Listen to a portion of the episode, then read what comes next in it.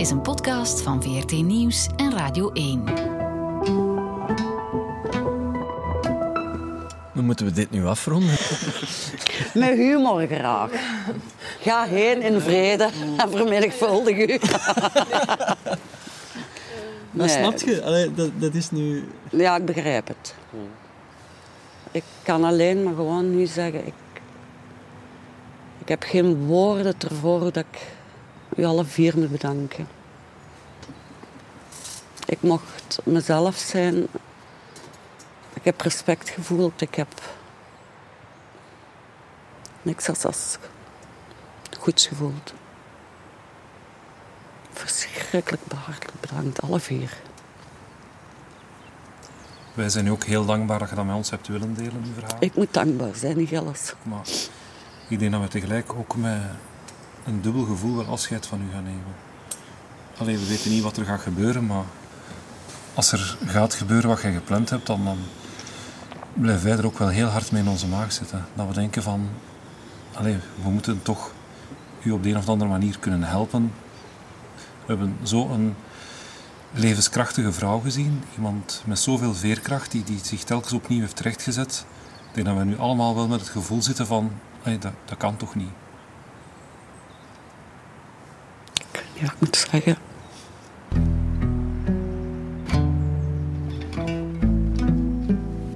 Drie dagen. Een podcast van Ward Bogaert en Filip Heijmans.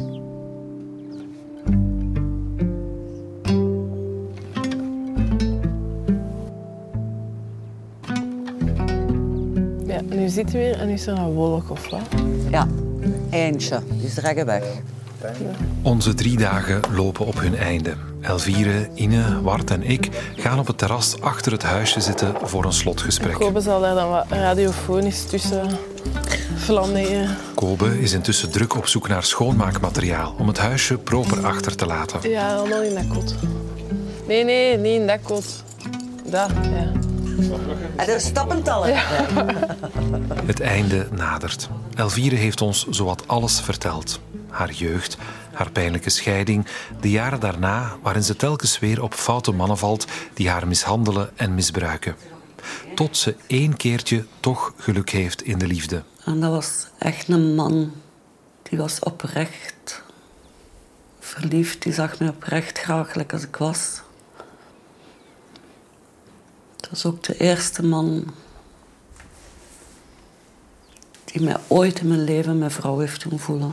Op zijn verjaardag staat de man plots voor Elvires deur. Hij is speciaal met de trein vanuit West-Vlaanderen naar Limburg gekomen om bij haar te zijn. Het wordt een fantastisch weekend. Maar één ding heeft hij Elvire niet verteld. Voordat hij dat weekend naar mij kwam, was hij bij de dokter geweest omdat hij had... Uh, huidkanker op zijn rug. En hij was daarvan geopereerd geweest en hersteld. En hij had hem op zijn linkertepel, had hem terug een plekje. En hij zou dan die week de uitslag krijgen van dat plekje. Na dat berucht weekend, was wel echt een prachtig weekend, is hij dan vertrokken terug. En dan twee weken later, via de computer, had hij de relatie gedaan gemaakt. Omdat hij wist dat dus de kanker was teruggekomen en wist dat het terminaal was. En zijn bedoeling was geweest, als de uitslag goed was geweest, dat hij tegen zijn kinderen ging zeggen van ik heb een nieuwe vriendin. En dat we verder gingen in ons leven. Dat heeft niet mogen zijn. En ben je naar zijn, naar zijn uitvaart, naar zijn begrafenis geweest? Nee. Ik wist niet dat hij dood was. Ik wist zelfs niet dat hij ziek was. Ik wist niet dat de kanker teruggekomen was. Ik wist niks. En hoe ben je dat dan te weten gekomen?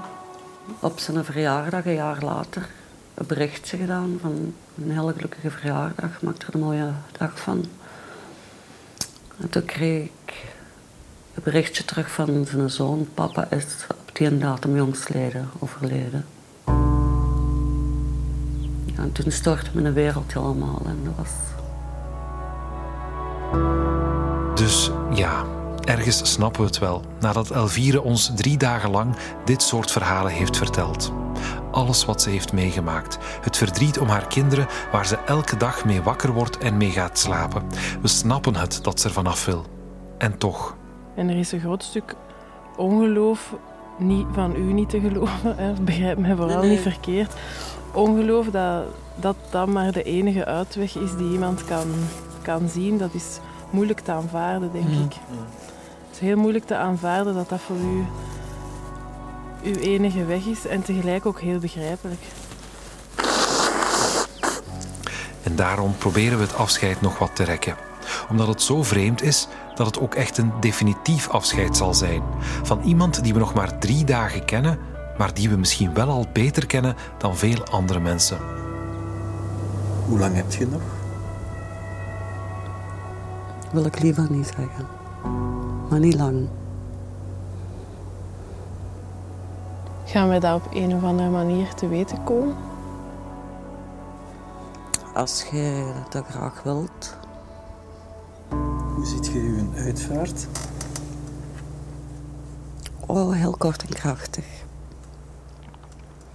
Heel alleen. Geen muziek. Geen toeters, geen ballen. In een kerk? Nee, zeker niet in een kerk. Nee, de oven en ergens een wei op weg, opgeruimd. Terug aan de aarde. Moet er iemand iets zeggen? Nee. Er valt niks te zeggen. Alles is gezegd. Alles staat op tape. Alles komt in het boek. Sluiten af met muziek. Ja. Gelukkig worden we gered door de bel. Elvira's gsm zorgt ervoor dat er ook aan ons laatste gesprek een einde komt. Ik denk dat het sowieso uh, voor ons allemaal een driedaagse is die we niet gaan vergeten. Nee. nee. Iedereen pakt zijn of haar koffer en aan de deur van ons vissershuisje nemen we wellicht voorgoed afscheid. Mijn liefste Ina, heel en veel bedankt. Graag gedaan. Ik kan niet genoeg danken zeggen. Laat mij iets weten. Beloofd, hè? Beloofd. Niet om het beloof, nee, als ik beloof, beloof ik. Ik reken op, rij voorzichtig en stuur een ja. berichtje als je bent toe. Ja, via WhatsApp, hè? Ja. Salut, Ward. Salut, Filip. Salut, Koba. Salut, Ina. We helpen Elvira's bagage in haar autootje zetten en dan rijdt ze weg. Ze zwaait nog terwijl ze de hoek omrijdt. Ine, Kobe, Ward en ik blijven een beetje onwennig staan kijken. Maar uiteindelijk nemen ook wij afscheid, met een stevige omhelzing. De voorbije drie dagen hebben een band gesmeed die we nog lang zullen meedragen. De maanden erna proberen we ons materiaal te ordenen. De uren en uren opnames moeten uitgetikt worden, we moeten een structuur zoeken. En we blijven ook worstelen met de dilemma's die Elvira's verhaal ons stelt. Wat is onze rol? We hebben Elvira beloofd dat wij haar kinderen niet zouden contacteren. Maar haar leven staat wel op het spel. Is dat niet belangrijker dan onze belofte? Misschien hoopt Elvira zelfs ergens wel dat wij naar haar kinderen stappen. Kunnen en moeten wij haar leven redden? Moeten we niet sowieso contact opnemen met haar kinderen en haar ex-man om ook hun kant van het verhaal te laten horen? Ine, Ward en ik praten er in de maanden na onze drie dagen nog geregeld over. Hoe meer dat ik aan het schrijven ben, hoe kleiner mijn hartje wordt om naar mijn hiërarchie te gaan, om te zeggen wat het plan is. Uh, omdat je nu pas ten volle beseft in wat voor verhaal dat we beland zijn. Dat... Maar ik begon ook te twijfelen op den duur, eerlijk gezegd. Het, het slingert u zo wat... Allee, als ik, ik ga zo vaak eerder gaf op mijn buikgevoel. En, en ik heb toch zo nog altijd zo iets kleins dat wringt. En ik denk, we mogen het niet doen zolang dat we ergens het gevoel hebben dat er iets wringt. We moeten mm-hmm. alle drie het idee hebben dat dat goed zit en dat oké is. Ja. Ja. Maar moeten we dan... Ja, blijft dan de vraag, moeten we dan naar haar toestappen en die twijfel aan haar ook voorleggen? Ja. En wat gaan we dan concreet vragen? Ja. Ja, maar ik denk dat we er allemaal mee worstelen en dat we even het gevecht moeten voortzetten. Ja. En zien waar dat we landen. Goed. Ja. Oké. Okay. Ça va. Maar we houden contact, hè? Zeker. Zeker. Zeker. Oké. Okay. Met ons drieën hebben we wel een idee van welke richting we ongeveer uit moeten. Maar bij zulke zware problemen vraag je toch ook beter hulp aan buitenstaanders die met een frisse blik kunnen kijken. Hi. Hey. Uh, hey, tra. Hey, dag, Trey. Daarom gaan we een tijdje later hulp vragen aan de deontologische adviesraad van de V R T. Met hoeveel zijn we? Uh, wel, ik weet niet wie er nu... Die raad bestaat uit twaalf mensen van de nieuwsdienst die hun collega's helpen als ze deontologische problemen hebben. Bedankt allemaal om uh, even mee na te denken. Dus we zitten met een paar vragen die we toch aan jullie willen voorleggen, omdat we er onszelf wat ongemakkelijk bij voelen. Uh... We vertellen Elvira's verhaal en leggen uit wat ons dilemma is. Het is moeilijk, hè, jong. We zitten eigenlijk in een padstelling, als ik het goed uh, zie. Hè. Zij wil een verzoening, maar een verzoening lijkt onmogelijk. Ja, dat was ook een vraag. Maar als kind wil je toch weten dat dat uh, in de weegschaal lag. Want soms denk je gewoon dat je nog keiveel tijd hebt om misschien later, als de kind op een ander moment, en als je dat dan niet weet, dat is toch... De argumenten waar we zelf ook al mee zaten, komen ook hier naar boven. Ik vraag me af, wie zijn wij of wie zijn jullie om in te gaan tegen haar wil en tegen ja. de beslissing van vier verschillende artsen die haar dossier goed kennen, inclusief ja. de huisarts. Daar ben ik het ook mee eens. Euthanasie is geen misdaad, eigenlijk. Hè. Het is wel onontkeerbaar voor de familie. Ja, maar dat is nu eenmaal de wet, hè, nu, hè. Zegt ja. de wet iets over medeweten van familie en... Nee, nee. Familie wordt re- redelijk in de kou, hè, daarin. In de euthanasiewet staat dat de arts de familie mag inlichten, maar alleen met toestemming van de persoon die om euthanasie vraagt. En tot die conclusie komen we uiteindelijk ook. We kunnen de kinderen niet contacteren zonder Elvira's toestemming. Je gaat absoluut haar vertrouwen niet beschamen, integendeel door op tafel te leggen waar je nu mee worstelt. Het valt te proberen. Aan Elvira vragen of we met haar kinderen mogen gaan praten. Eventueel zonder hen te zeggen dat hun moeder euthanasie zal krijgen. Al achten we de kans klein dat het lukt. De adviesraad vraagt ons ook om Elvira's verhaal zo anoniem mogelijk te vertellen. Ik vind dat wel aangewezen, hoor, dat ze geanonimiseerd ja. wordt. Mm. Ja. En ook plaatsnamen en zo en een naam van instelling waar ze heeft gezeten laten we allemaal weg. Elvira heet voor alle duidelijkheid dus niet echt Elvira. En hier en daar hebben we een detail veranderd om Elvira, haar kinderen en haar ex-man te beschermen. Oeh, okay. Mensen, dikke merci. Dank u wel, hè. Ja. Dag. Dag. Maar voor we nog eens met Elvira praten om het over onze twijfels te hebben, willen we eerst iemand anders horen. Hallo, hallo. Goedemorgen. Hey. Het is oktober twintig negentien. Hey. Mm, dag in, hè? Ja, hoor. Tien maanden na onze driedaagse. Ine, Ward en ik hebben afgesproken op een parking ergens in Vlaanderen om samen op stap ja. te gaan. Kunnen wij met drie op achter? Kunnen, ja. Ja, als ik in het midden mag zitten, word ik wagenziek. Ik denk dat dat voor ons ook het gemakkelijkste is. Hè? Gezellig. We hebben een afspraak bij Elvira's huisarts om het over haar zaak te hebben.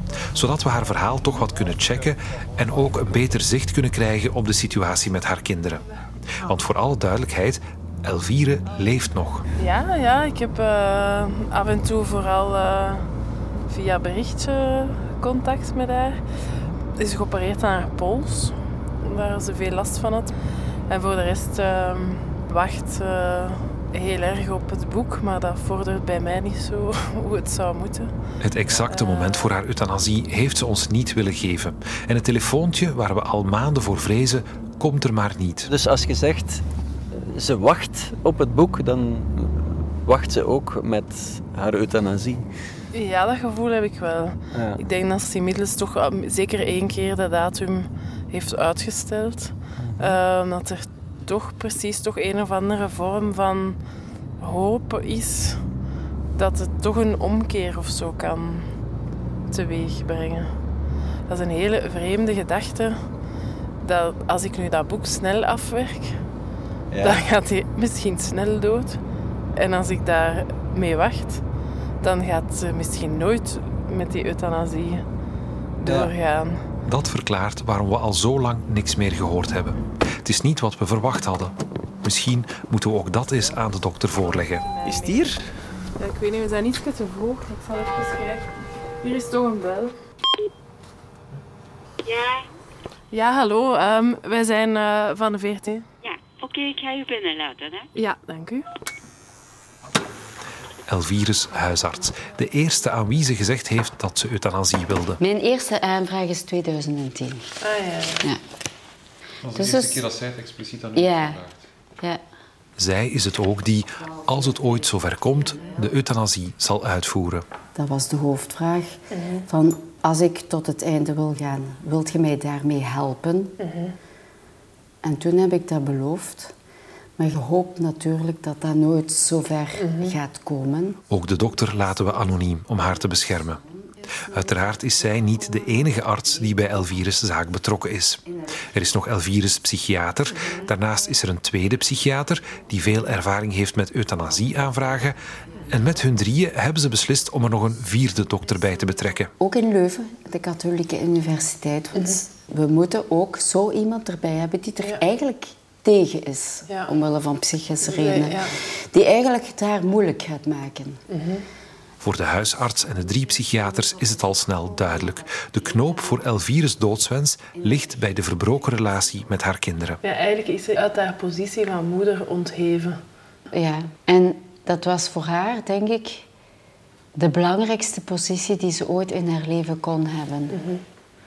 Dat was het enige wat zij wou zijn. Mm-hmm. Ja. Want anders kan ik haar, haar doodswens niet verklaren. Een rol die ze voor haar scheiding wel vol liefde invulde. Dat bevestigt ook de huisarts.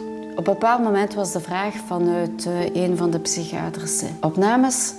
Maar heeft zij wel zo goed contact gehad met die kinderen ooit? Heeft zij daar wel goed voor gezorgd? Mm-hmm. Ik zeg ja, die had een zeer goede band met haar kinderen. Mm-hmm. En dat was daar leuk thuis. Ze zei dan, en de kinderen krijgen eieren van mijn kippen. Toen met de dioxinecrisis, mijn collega die ervoor mm-hmm. altijd was... Mm-hmm. Er was een koppel huisartsen, dus mm-hmm. die kwamen er alle twee. Die hadden alle twee hetzelfde idee als ik had. Hè? Ja. Nee, dat was wel warm en goed. Maar waar is dat dan misgelopen? Hoe kunnen kinderen zo'n warme thuis vergeten? Nu, in het begin was ik van mening, wacht tot die kinderen oud genoeg zijn. Vroeg of laat krijgen die vragen en dan moet jij het maar uitleggen. Dat is nooit gekomen. En ik heb ooit horen zeggen dat de zoon tegen vrienden van hem gezegd heeft... Ja, ze kwam zelfs niet meer aan de schoolpoort kijken toen ze weggegaan was, mm-hmm. om haar kinderen te zien.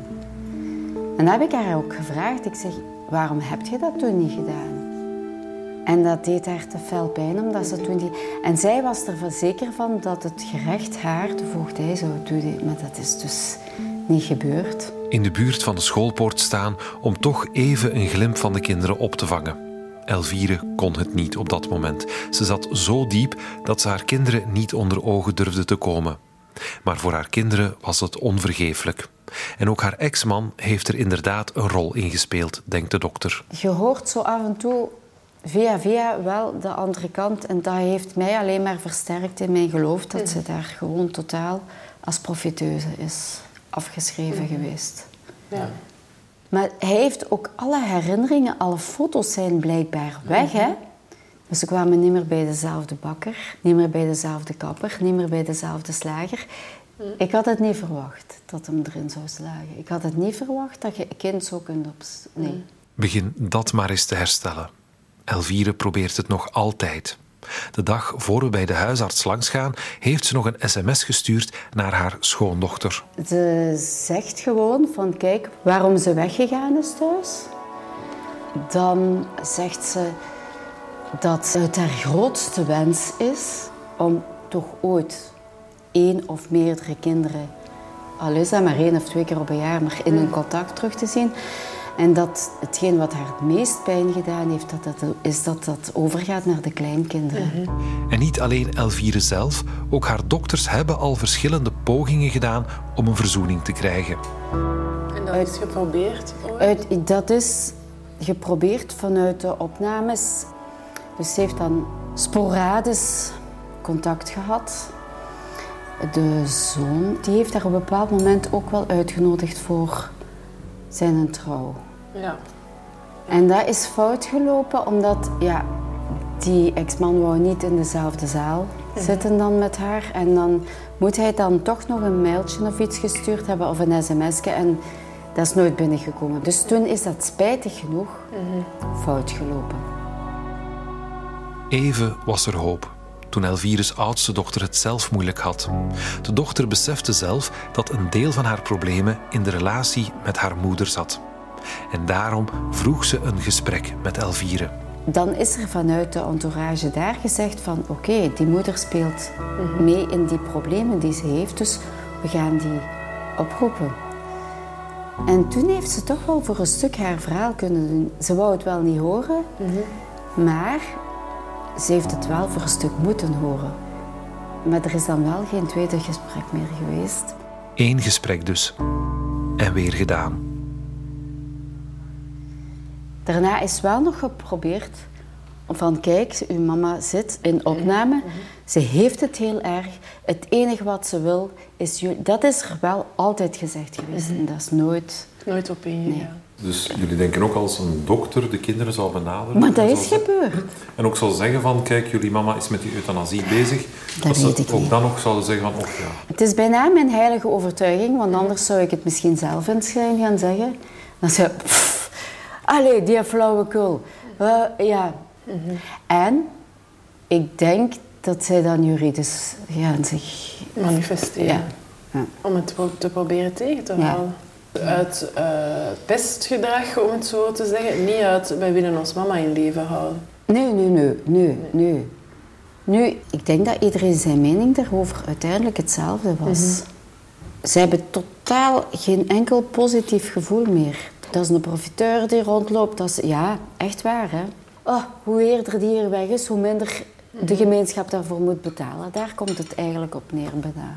Het zijn harde woorden waarmee de dokter de situatie schetst.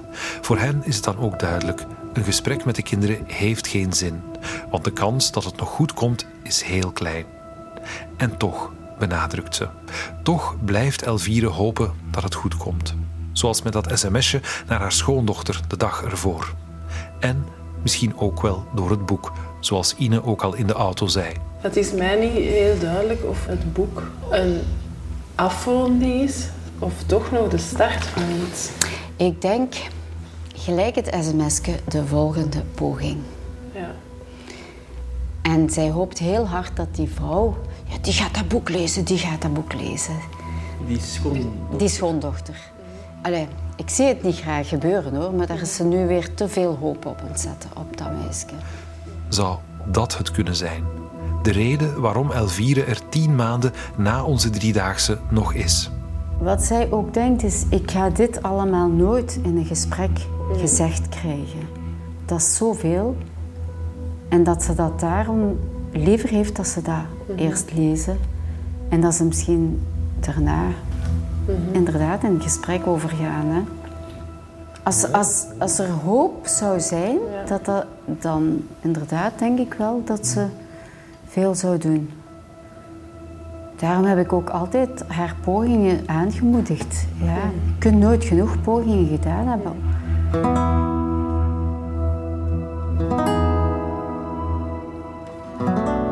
Het was een zwaar, maar wel een verhelderend gesprek bij de dokter. Zeker over onze eigen rol in dit verhaal is er gelukkig duidelijkheid gekomen. En wanneer we weer op straat staan, overheerst vooral de opluchting. Het stelt mij toch voor een groot stuk gerust. Het is geen bevlieging, het is niks ondoordacht. Het is... Ik denk ook dat het ons aandeel enorm reduceert, wat dat ik ja. echt geruststellend vind. Ja, ik ook. Dat, dat is nu ook wel wat ik, wat ik voel. Heel flip. Ja, het gaf mij sowieso al een ander gevoel dat het euthanasie was en een... het heeft me nog wel meer gerustgesteld. Ja. Ja.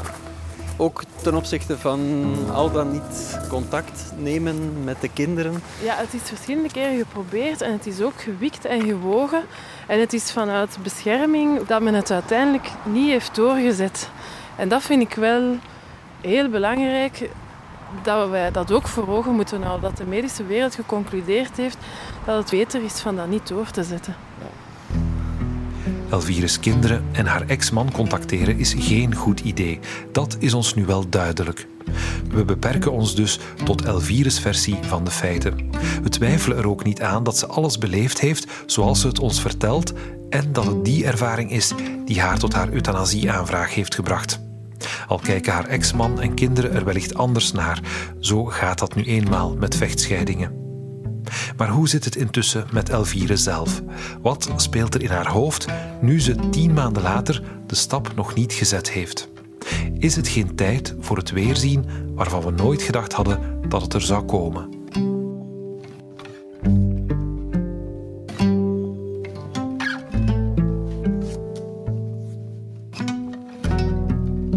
Dit was Drie Dagen, een podcast van Ward Bogaert en Filip Heijmans, gemaakt voor Radio één en V R T Nieuws.